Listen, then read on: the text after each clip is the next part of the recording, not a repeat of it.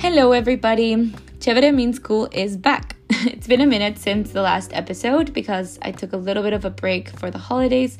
I was very lucky to be able to go back home to Peru, so I've been there for the past month, just spending some time with my family and eating all the yummy food that I don't get to eat when I'm not home. um, but now I'm back in New York City and I'm really excited to start off 2021 with more Chévere Means Cool. Thank you to everyone who's listened in the past, and if you're listening now, thank you so much. Um, there's a lot of really cool things coming up this year, so I really appreciate it, and just stay tuned.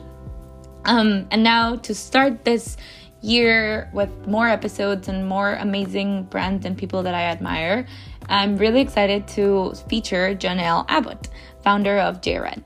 This is a brand that I first heard of through Café Forgot, which is a space in New York City that carries a lot of really unique and interesting designers.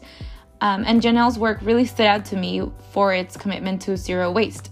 You might have come across zero waste before, but I can assure you that you haven't seen anything like Janelle's work. After speaking with her, I'm even more in awe of her work ethic and the passion that she puts behind everything that she creates. So I'm really thankful to have been able to chat with her and share everything in this episode. We'll talk a little bit more about how she got involved with sustainability at a really young age, um, and then also zero waste, obviously. Um, why this is so important, especially in the fashion industry, what she's doing with her brand, and we'll also talk a little bit about other projects of hers that are equally as inspiring.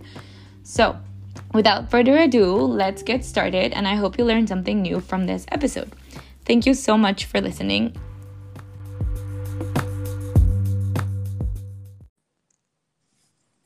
Hello.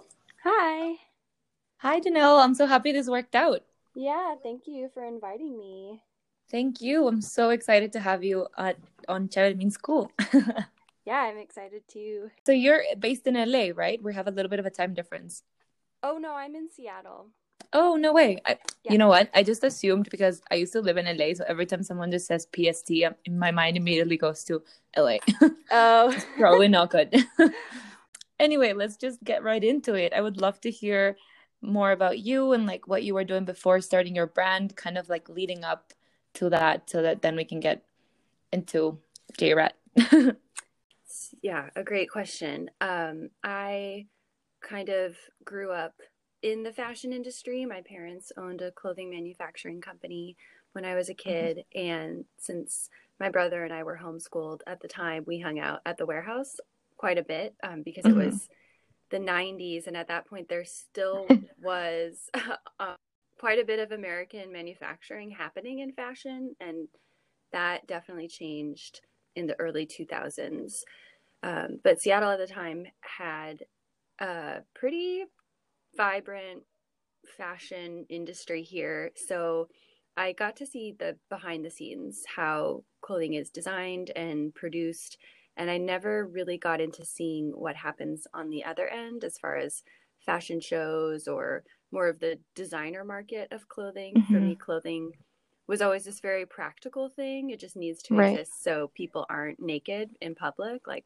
that's the whole point, you know, so that you're warm in the winter. Um, quite a bit of agency from a young age to choose the clothes I wanted to wear and even cut up the clothes that I owned and sew them back together in different ways and I was taught how to sew at a really young age, probably seven years old. And I think by like nine, um, they were letting me use industrial machines, which looking back, oh my is, gosh, yeah, it's really sketchy. Um, they trusted you a lot.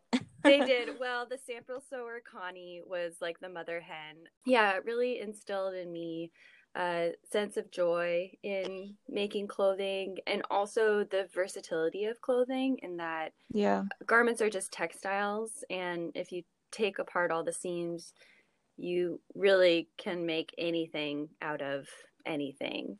Um, yeah so that's, that's so cool. Yeah what inspired me to pursue fashion design when i got into college and it was there that i learned about um, the zero waste design methodology which has become yeah. pretty, pretty much the foundation of how I approach design. Mm-hmm. Definitely want to hear more about that because I feel like a lot of people, including myself, aren't super familiar with the fact that there's a, a whole different way of making zero waste clothes, like even with the patterns. Yeah, and it's funny because um, just hearing zero waste, it, it can be kind of a misnomer. It's like, oh, you only make clothing for size zero. Like, oh, had, do people actually sometimes think that? Yeah, yeah. I've That's funny. That so it's about not producing waste or garbage, right? In conjunction with producing clothing, yeah, because traditionally, um, the fashion industry wastes about 15% of all material involved in producing clothing. And that's because every pattern piece contains both positive and negative shapes. And mm-hmm. when you're making a garment, you only want those positive shapes. So the opposite of a curved neckline ends up getting thrown away unless you're right. being really specific about how you lay your patterns out which that's called making a marker, the way that patterns relate to one another when you're putting them on the fabric. And so mm-hmm. with zero waste, it's in a way harkening back to ancient traditions when you think about how something like a kimono or a chiton or even a toga is constructed you really utilize every square inch of the available fabric and make in those cases as few cuts as possible but with zero waste design what you're doing is creating a giant puzzle. And so when you deconstruct the puzzle, you can reassemble it into a garment. So, in theory, with my clothing, if you took any given piece apart, you could put it back together again as a perfect square or rectangle of fabric. There's no garbage, wow. no waste being created. Textile waste is a huge issue. Over contemplate the aesthetic of my piece prior to the process of creation. I believe with 0 mm-hmm. waste, you can allow the process to dis- determine certain aspects of the aesthetic. And in that way, it is possible to end up with things that you otherwise could not have dreamed of because right. at least in my design process when i was in school i found i was always drawing the exact same drawings. Like I, I can only really draw so many ideas but when i actually get to be active in the process of making um, i there's just so much more creativity available to me personally. So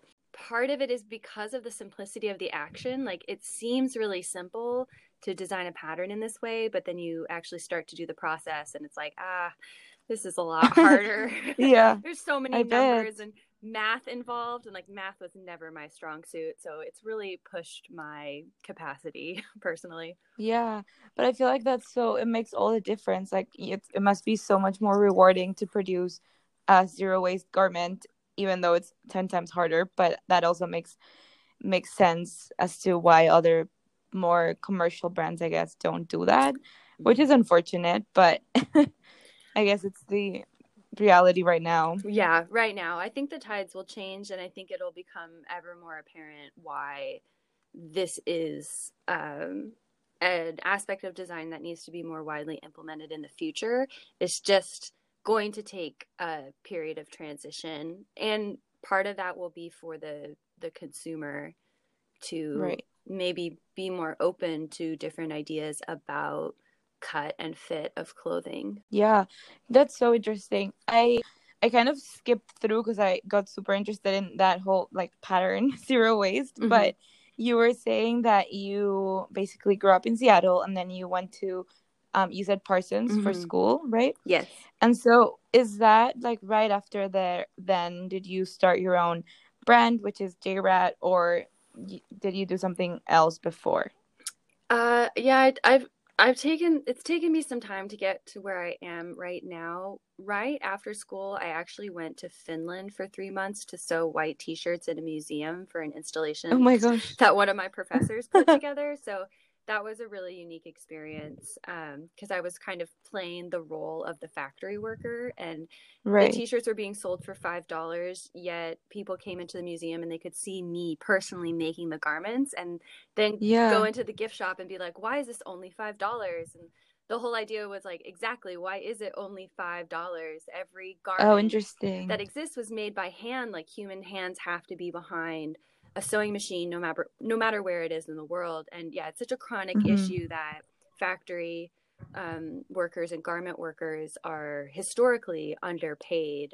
That presentation was really advocating for the fact that the consumer is in the right in the, we have a say. Yeah like the consumer does have a say about how the workers are treated and and what we should put up with as as humanity you know like right. that's such a cool concept that they did it as like an art installation almost. Yeah. So after that i came back to seattle and i had a lot of stress about paying off my student loans so i ended up as a tour guide for this underground part of seattle and i did that for a couple years and so cool.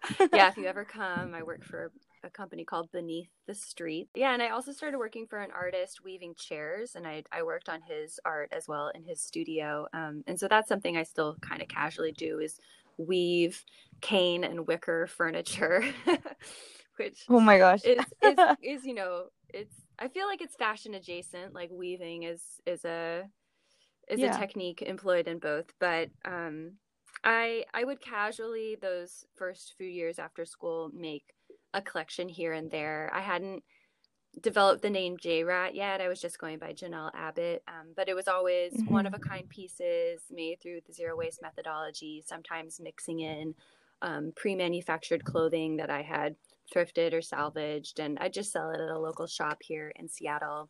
Um, it took very cool. It took me a while to get a little more um, professional, I guess, about the way I was approaching making clothing um, because I don't have a smartphone. So I didn't really know what was happening on social media like Instagram. And I still don't have a smartphone. I use an iPad, but I didn't start to invest in my work as a brand until I got on Instagram and uh, mm-hmm. started to see how the landscape of selling one of a kind clothing was developing. Um, mm-hmm.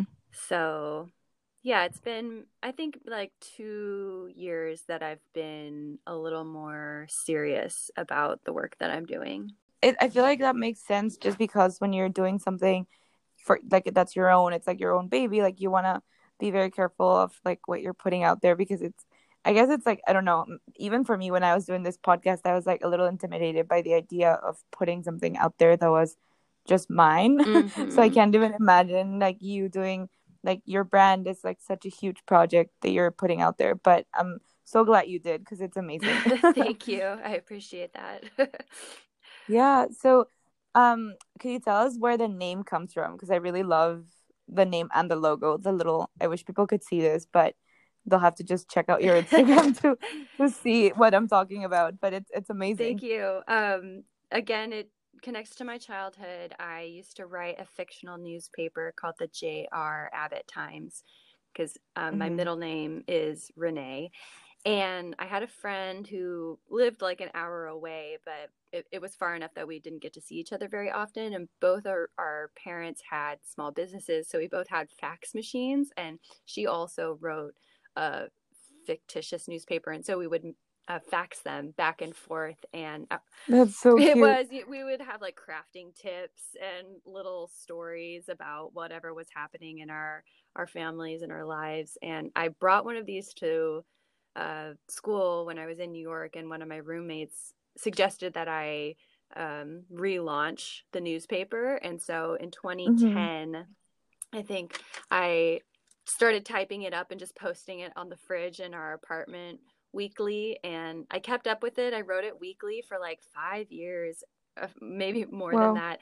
Yeah, and then I and then I just started doing it monthly, but the whole brand um, the J.R. Abbott Times or what I called the J Rat it, it, was about being raw and unfiltered. Yeah. So I never edited any of the content. I just wrote it stream of consciousness, screen grabbed it Amazing. from a Word document and then like pulled it out so that it would get all pixelated and I'd post onto a Tumblr account that I just hacked all the coding out of and I would write really basic HTML code. Yeah, and so yeah. I it comes up Wow, that's so impressive. it was really it was really lo-fi and it comes up sometimes I'll I'll mention to people like, "Oh yeah, I stopped writing it maybe a year ago." And no one noticed that I stopped writing it, but a lot of people are like, "Oh, I used to love to read that." And I'm like, "Why didn't you tell me? Like I didn't think anybody was reading this, but at least 3 right. people were reading it, you know, maybe once or twice a year." Um, That's amazing. yeah. And so when I started to pivot and shift more on uh, shift more to focus on my work in fashion, it just felt very natural that J Rat would become the brand name. And so I drew this little rat logo because um, I feel myself. I am kind of a street rat. Like when I lived in New York, they throw away so much food in that city. And here in Seattle, we're very we like to pride ourselves on being like very green, even though most Seattleites yeah. uh, would be housebound if they didn't have their car. Like there's there's there's always hypocrisy involved and strong commitments, but um, yeah, one thing the city's committed to is composting. Every every house has composting service, and so all the um, restaurants and grocery stores and everyone they have to sort out their compost from their garbage and you actually get fined if they find compostable goods in your garbage no yeah, way it's pretty serious oh my god that's amazing yeah. yeah, so wow. i recently um, joined this group here in seattle called pedal relief and we ride around with because uh, i ride a bike i don't have a car i just try to like my gosh, I'm like you're such a model of like what we all should be doing. It's so impressive. Sometimes I feel like a martyr though because I'm like really tired and like soaking wet and Aww. yeah, it's hard. It's it's hard to commit to to living by your convictions, but that's something I felt really compelled to do and it's why I make clothing in the way that I do and it's it's why I want to mm-hmm. offer alternatives to mass manufactured clothing to people because yeah. I at 15 learned um, about the issue of human trafficking and modern day slavery. Yes. And I do want to talk a lot about yeah, that. Yeah, it's so serious. Oh, but I was gonna say we ride to grocery stores and pick up food donations for the local food bank. So it's been really oh cool because oh one week we hauled fourteen hundred pounds of food from the grocery store to the food bank. Um, Yes, biking. on bicycles. Wow, that's so impressive. It's been, yeah, that's amazing. cool to be a part of that community. Um, but yeah, I at the time it was the early 2000s. There was an estimated 20 million people enslaved in the world, and I oh my gosh. It, it's in all facets, of course. Like they're enslaved in factories and in in labor, but there's also like sex trafficking and um, there's right uh, things like debt bondage that classify as situations of slavery. Um, and I just mm-hmm. looked it up, and there's an estimated 40 million people enslaved in the world today, and it's about 20 currently, currently about oh 29 million are in or 24 million are in situations of forced labor. Um, in the fashion industry or just in general in labor? Uh, in general. That's so scary. It is, it, it is. And, and they're predominantly female too, which is um, right. just so so devastating um and and it sucks mm-hmm. in fashion because i i feel like companies are willingly allowing their customers to become complicit in this exchange because right. a strong motivation for a company to employ slave labor is to keep the costs down because it is actually it should be very costly to create clothing because of how oh a hundred percent right like how many resources are involved yeah. like you just have to start all mm-hmm. the way mm-hmm. at the soil and growing whatever uh, fiber it is that you're like cotton use. whatever. Yeah, yeah, cotton flax wool plastic uh, for yeah. polyesters. And you take it on. No it's crazy. I'm really glad you're bringing this up because i actually was talking about this with a friend the other day about like all the reasons why we shouldn't be supporting fast fashion and this mm-hmm. is something that never comes up yeah thank you and it's something i personally have known about for a long time and so i made a commitment not to purchase newly manufactured clothing when i was 15 and since then wow. like I've had to make a couple concessions, like when I needed a new pair of running shoes or um, like at charity events. I've bought a t-shirt here and there to support like a nonprofit, but as much as I can, right. I almost exclusively buy secondhand used vintage or I just find clothing out in the world like in a free box. Um, or it's yeah. given to me by someone. But yeah, it's really important for me to try as much as possible to abstain from supporting the fashion industry as it functions today because um, there's been a report that came out recently that one in five garments contains slave produced cotton. Oh my gosh, right? it blows that my mind. like one in five garments in our like each of our wardrobes contains cotton from slaves right. and that includes me because even though i'm not directly supporting these industries i am uh, at times gaining their product secondhand through thrift stores and someone mm-hmm. at some point had to directly send their money um, to whatever fast fashion brand it might be um, but the biggest issue and, and this has come up this year um, there's about 1.8 million Uyghurs, which is like a Turkish Muslim minority or a Turk Muslim minority in China. Mm-hmm. Uh, about 1.8 million Uyghurs are in forced labor camps. It, it really has always been like this. Like the transatlantic slave mm-hmm. trade um, beginning in 1619, that was strongly fueled by the production of cotton in the American South. And cotton mm-hmm. it, it, was like the largest industry in the world at the time mm-hmm. again i was i was trying to do some some research because like i have done a lot of reading over the years but i, I just haven't been great at retaining all of the facts um, but yeah.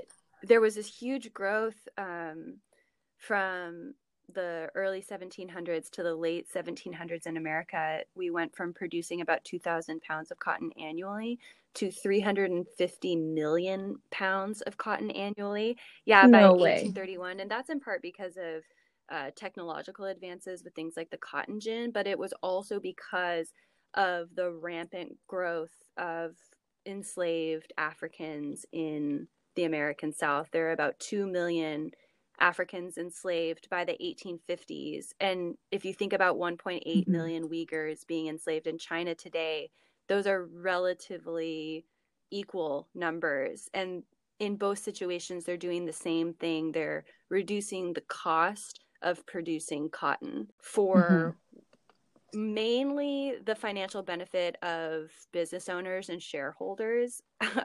I just saw the yeah. CEO, the founder and owner of Zara his wealth oh. within this year i looked up his wealth in october and then i just looked it up again in december it went from 58 billion to 80 billion dollars it's, it's, it's just crazy uh, it's I mean, it's kind, it's it's disgusting, honestly. Like that's the only conclusion that I can come mm-hmm. to because ultimately the enslavement of these human beings is only for the financial benefit of those on top, and the only reason right. who, who don't, don't need know, it. no one needs yeah. that much money. No one needs that much money, mm-hmm. but the way that they're getting away with it is those of us who are one step up from being enslaved because of things like the labor union movement of the t- early 20th century here in America, we are benefiting from this situation because it maintains artificially low prices for clothing for us. And I mean, especially mm-hmm. this year with a global pandemic and very little relief coming to people in America as opposed to in other countries, it is important for people to maintain access to inexpensive clothing because you know you're spending half your paycheck on rent and the other half on food and food, what do you have left yeah. um so yeah it's just a huge issue it's like a very sad mm-hmm. cycle because it's so expensive for people to buy this like one of a kind sustainably made pieces mm-hmm. unfortunately because that's like the fair price and because there's all these fast fashion brands that are offering something for you know an, an eighth of the price.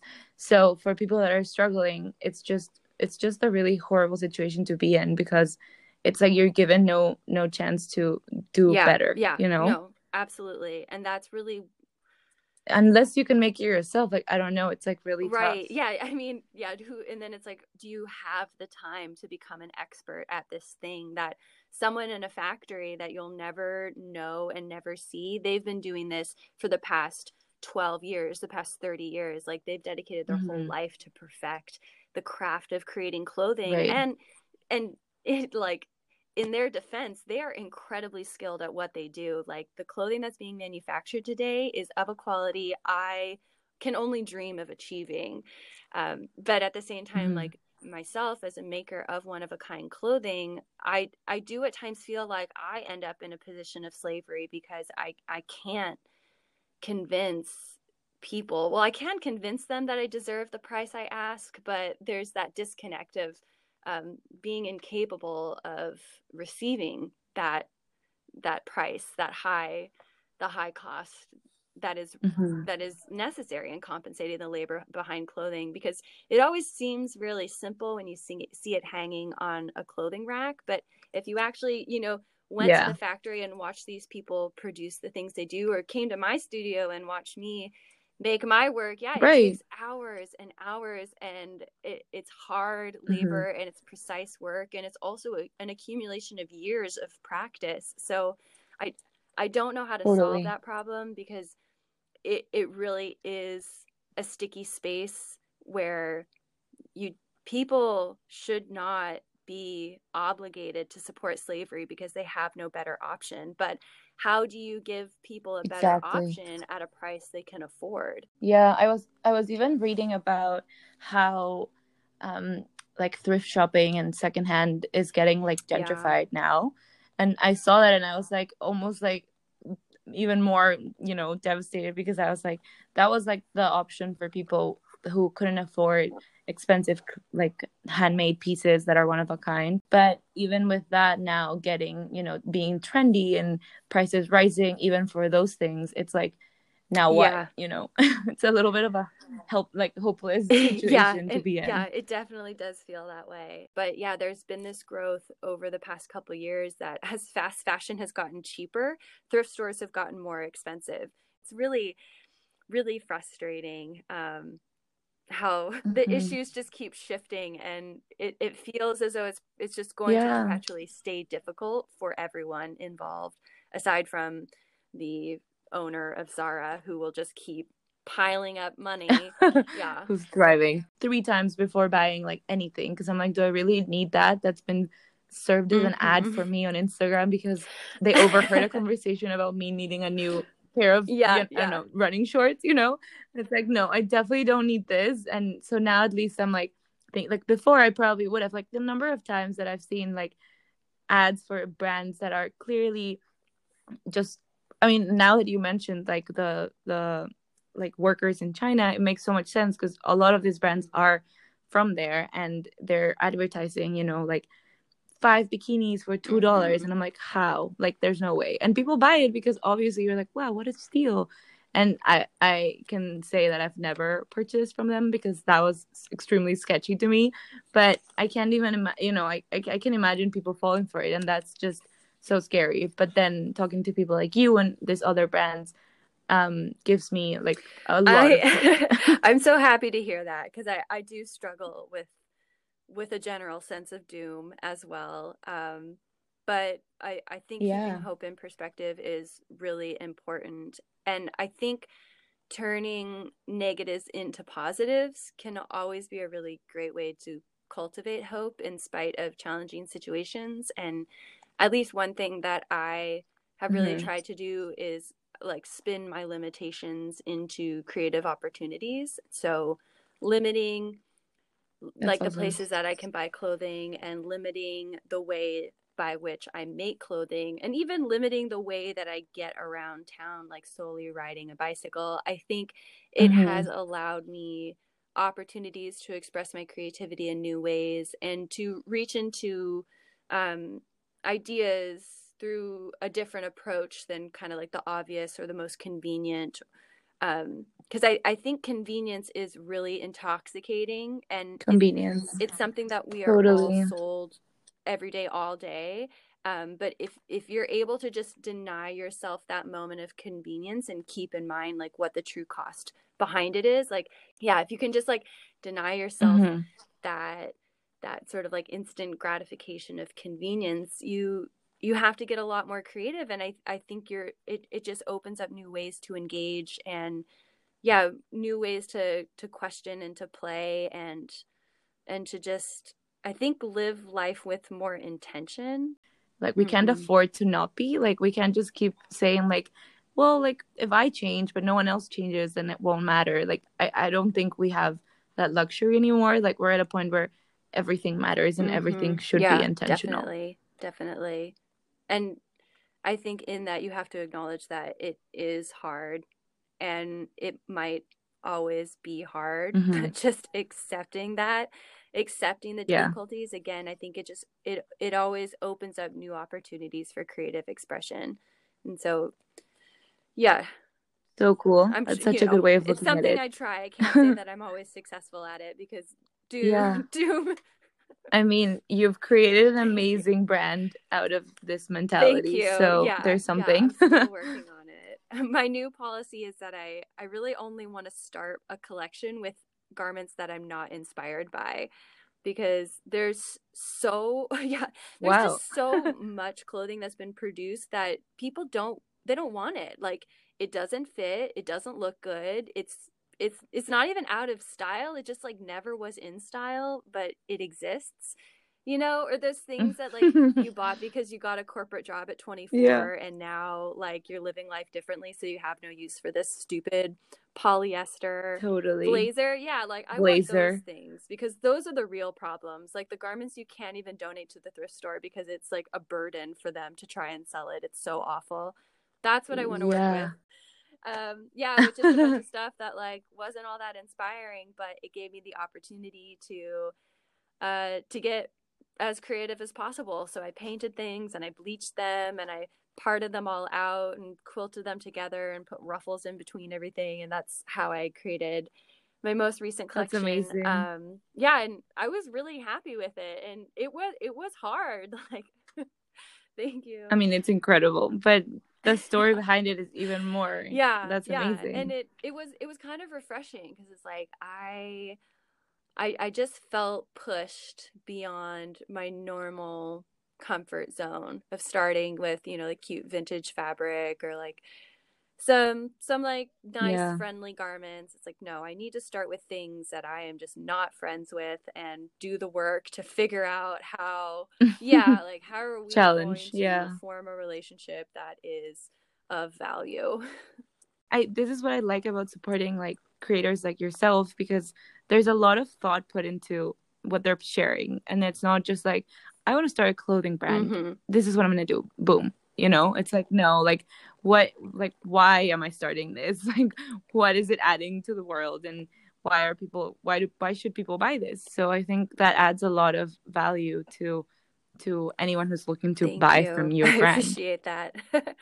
I yeah i think no it's true I, I it's amazing fall a little short in being able to communicate what's happening like in my mind um because it, it feels very obvious and and i'm just i'm not good at self promotion. Like it's not really what I want to be doing. I just kind of like want to make the things and have them go somewhere without much effort. But like, yeah, putting in that effort to articulate the thought and the intention behind the work and really try to sell that aspect. Um, I guess that's that's one thing I I'm trying to work on. Is yeah, yeah. hopefully this will help because it definitely is something super important that a lot more people Thank should you. definitely know about.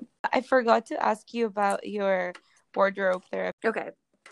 Yes. About two years ago, I started a project called Wardrobe Therapy where I go through a very extensive interview process with private clients to learn about how their relationship to clothing has changed over the years and kind of where it started from, like some um, family information mm-hmm. about how their parents dressed them and how they shop today and kind of what they're looking for, like if their wardrobe is missing anything in particular. And we also talk a lot about specifics of like how yeah. they want clothing to associate to their body because everybody has such specific ideas about how they want clothing to feel, like where it should be tight, where it should be loose, how things should be balanced. So mm-hmm. we go through mm-hmm. this whole conversation and then um, we look through their wardrobes and find things that they really love but they don't wear but they they can't get rid of it for one reason or another and sometimes it's about you know it's like a sentimental garment um, that you just hold on to. Yeah.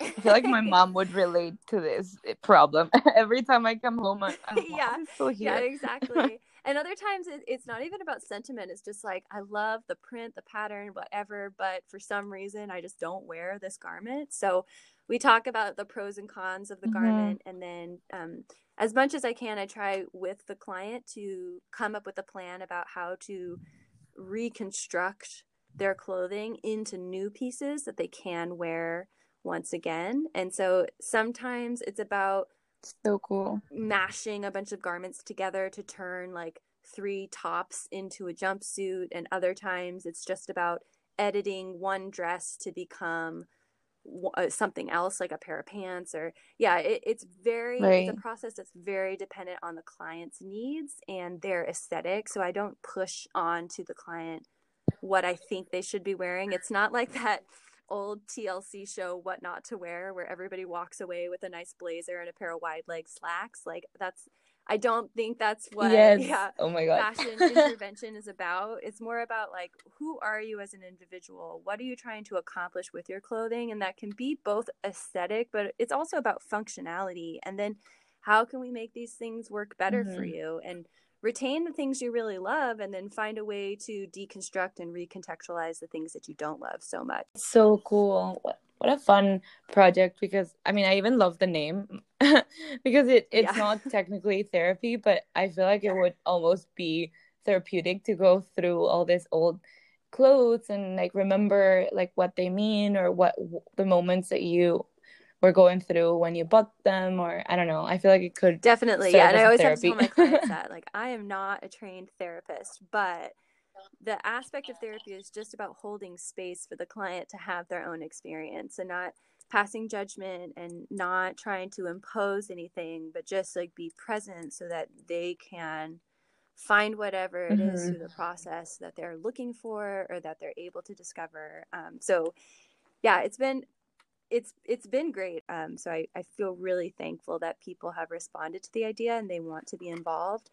I'm excited to continue with wardrobe therapy, and I feel like with every client, I'm I'm I'm just gaining new skills and new knowledge and and better capacity to to manipulate my my work to fit specific people and that's that's really rewarding because I do have a mm-hmm. vision mm-hmm. and I have some yeah. pretty strong opinions about aesthetics, but I don't think that really matters in the context of other people. Like if it's just work I make for me, then right. like you can kind of take it or leave it, but in order to make work for other clients, like I'm more than willing to set aside my point of view, yeah, my personality personal, and, yeah. and really affirm who they are and how they want to dress because I think ultimately right every everybody's pretty That's much so correct nice. about how they should be dressing so long as they're able to look at themselves and answer the questions of what and why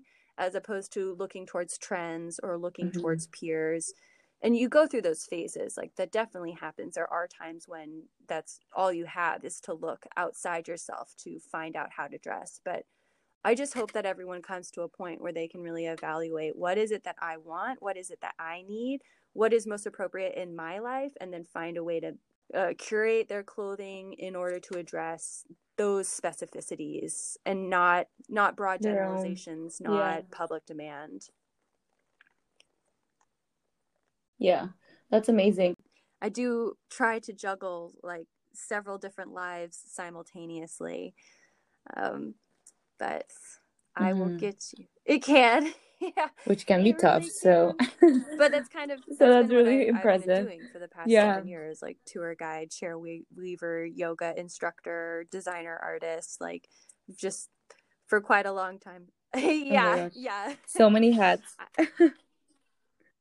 I kind of love it though. I feel like why, like when else, you know, when exactly. else are we gonna be able to do all and, these things know, at once? Try it out, and some things it's like, yeah, I'm ready to move on from that. Like I'm glad I did it. I learned a lot, and ultimately, mm-hmm. you're just always learning like what you don't want and what you don't need, and so having those experiences can be really valid, though difficult. Um, so yeah, I, I feel like I'm just learning about how I want JRat to develop in the future. And there's there's a lot of questions I still need to answer, but being intentional and, and being being you know holding myself responsible for how i make my work and why like that's always going to be really mm-hmm. important for me yeah that's such a like beautiful mission to follow with anything that you create and do and i think that translates obviously in your work but i also think that's something that should be like the key takeaway because it's like any everyone should view mm-hmm. life through that yeah. lens i think totally in their own way totally. like in their own different way and it yeah it takes it takes accepting some difficult things um, and persisting through through some some difficult experiences like it hasn't always gone well for me but i'm i'm just trying I yeah bet. i'm in therapy now so that's been really helpful like legit therapy that's yeah. wonderful I, right? yeah, yeah, everyone should also Two takeaways. be intentional and get a therapist yeah. Truth. Aw, that's amazing. Wow. Well, I'm very excited for everything that's to come for JRat. I I mean I I know that you are at selling some of your your clothing at um, Café Forgot and a couple other places that are all kind of supporting the same I guess vibe with of creator, like the same type of creator that like you are and I think that's amazing. So if that's that's where you are now. I can't imagine you. where you're gonna yeah, go from here. it's a great moment. There's so many folks out there who are supporting this kind of work and creating space for it and and making this kind of work as well. So it's cool to be a part of the uh, one of a kind clothing maker community. Such a cool space that's really growing and more people should be aware Thank of. Thank you. So hopefully that's I can help. I really I appreciate your dedication and entrepreneurship to try to create a new means of communication for for folks like me. Yeah, well, that's the least I can do. but if it helps, I'll be happy because yeah, like I said, everyone thinks that at an individual level, like, oh, like what is that gonna matter? But it does. It does. Totally changing yeah. your habits when totally. you can and staying committed to it again despite like the difficulties getting creative to work around those things i think yeah it's only going to make the future better and the future possible for everyone yeah that's so true yay love it okay well janelle this was so wonderful i'm so happy we got to talk and I mean, you will have so much wisdom. You don't even understand how much information I'm like now just spinning in my head. I'm like, oh my God. I have to go read books and learn more about other changes that I can make. But um, this has been super, super thank great. You. And thank you, thank you so much for your time. me and for the work that you're doing.